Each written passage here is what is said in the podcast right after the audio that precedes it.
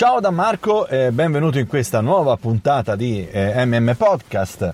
Potrei chiamarla MMP in mobilità perché in questo momento sono in auto e quindi farò una puntata appunto in mobilità perché ehm, appunto questo è un po' il, motivo stesso eh, della puntata di oggi, quindi parliamo della mobilità, ovvero parliamo di come eh, il marketing debba essere poi eh, applicato in maniera corretta al fine poi di permettere una mobilità che sia giusta, che sia a livello logistico eh, sostenibile. Cosa voglio dire con questo? Eh, succede molto spesso che eh, le band, soprattutto quelle che, o i musicisti anche singoli, che hanno magari un po' meno esperienza o che si affidano magari ad agenzie, a professionisti eh, che non curano soltanto loro ma che magari curano altri 10 gruppi, 20, 30 o 50 eh, vanno un po' fra virgolette a tappare i buchi. Questo non vuol dire che l'agenzia ti fa tappare i buchi, significa che l'agenzia deve coprire magari un certo tipo di programmazione e magari ha un, un locale a 10 km da casa tua, ne ha uno a 100 km da casa tua, ne ha uno a 300 km e così via.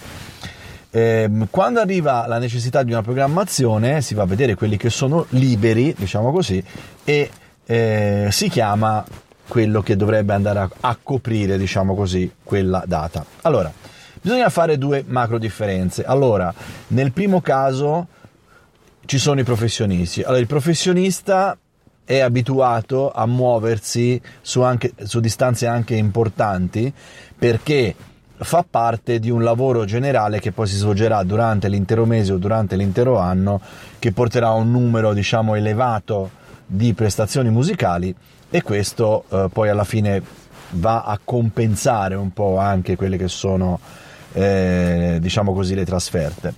Diversa invece la situazione per quelli che sono semiprofessionisti o che sono poco più che amatori o che comunque non lo fanno eh, come un vero e proprio lavoro. In questo caso il problema esiste come? Perché eh, una persona che per dire è un dopolavorista eh, se gli dici di andare di venerdì sera, eh, mettiamo che questa persona è di eh, Bologna e gli dici di andare eh, a suonare a Pescara anziché a, a Firenze o anziché a, eh, a, Torino sono situazioni dif- differenti. Perché se deve andare eh, da Bologna a Firenze in poco più di un'ora ci va ma se deve andare a Torino, beh, è un viaggio che non finisce mai, oppure magari anche andare più lontano. Ecco che allora c'è tutta una serie di problemi eh, a livello logistico che non possono essere eh, affrontati correttamente, magari le spese poi non coprono tutto, eh, c'è problemi a far venire tutti i componenti della band e quindi poi magari si creano anche frizioni no? in, questo, in questo senso qua. Eh, questa lunghissima premessa sta a significare che è assolutamente necessario avere una strategia anche per queste cose. Ovvero, se io faccio parte di una band che non può muoversi più di tanto, è bene chiarirlo da subito, mentre invece questa cosa non viene fatta. Questa cosa viene fatta o viene detta solo nel momento in cui si crea il problema. Cioè, io mi sono rivolto a un'agenzia, questa agenzia mi ha detto ok, proviamo a lavorare insieme, magari mi ha fatto fare le prime due date sotto casa o a 10 km da casa, poi mi chiama e mi dice guarda, la settimana prossima sei, ripeto, supponiamo che la band sia di Bologna, la prossima settimana sei a Milano. Ora, io capisco che magari uno può dire se a Milano è un locale particolarmente importante, uno può anche essere contento, ma eh, magari è un locale alla pari di quello fatto a 10 km da casa e quello deve spostarsi a Milano con tutte le spese e le problematiche che ho appena citato. Se gli viene detto di no all'agenzia, beh, l'agenzia non ci rimane benissimo, ok? Perché eh, l'agenzia deve riempire i calendari e quindi eh, ha necessità di avere la disponibilità piena di quell'artista o di quella band. Se l'artista non definisce per tempo eh, in fase di programmazione del lavoro eh, cosa vuol fare e cosa non vuole fare, do, fino a dove vuole andare o, o dove non vuole andare, i giorni che può suonare e i giorni che magari non può suonare o comunque sono soggetti a uh, riserva e valutazione, perché magari uno o più componenti devono prendere un giorno di ferie, per esempio, allora a quel punto eh, è fondamentale eh, essere chiari. Ora tu mi dirai, Marco, scusa, ma questo fa parte della logistica, non fa parte del marketing? Assolutamente sì che fa parte del marketing, perché il marketing significa proporre il proprio prodotto e metterlo su un, mercato, su un mercato di riferimento.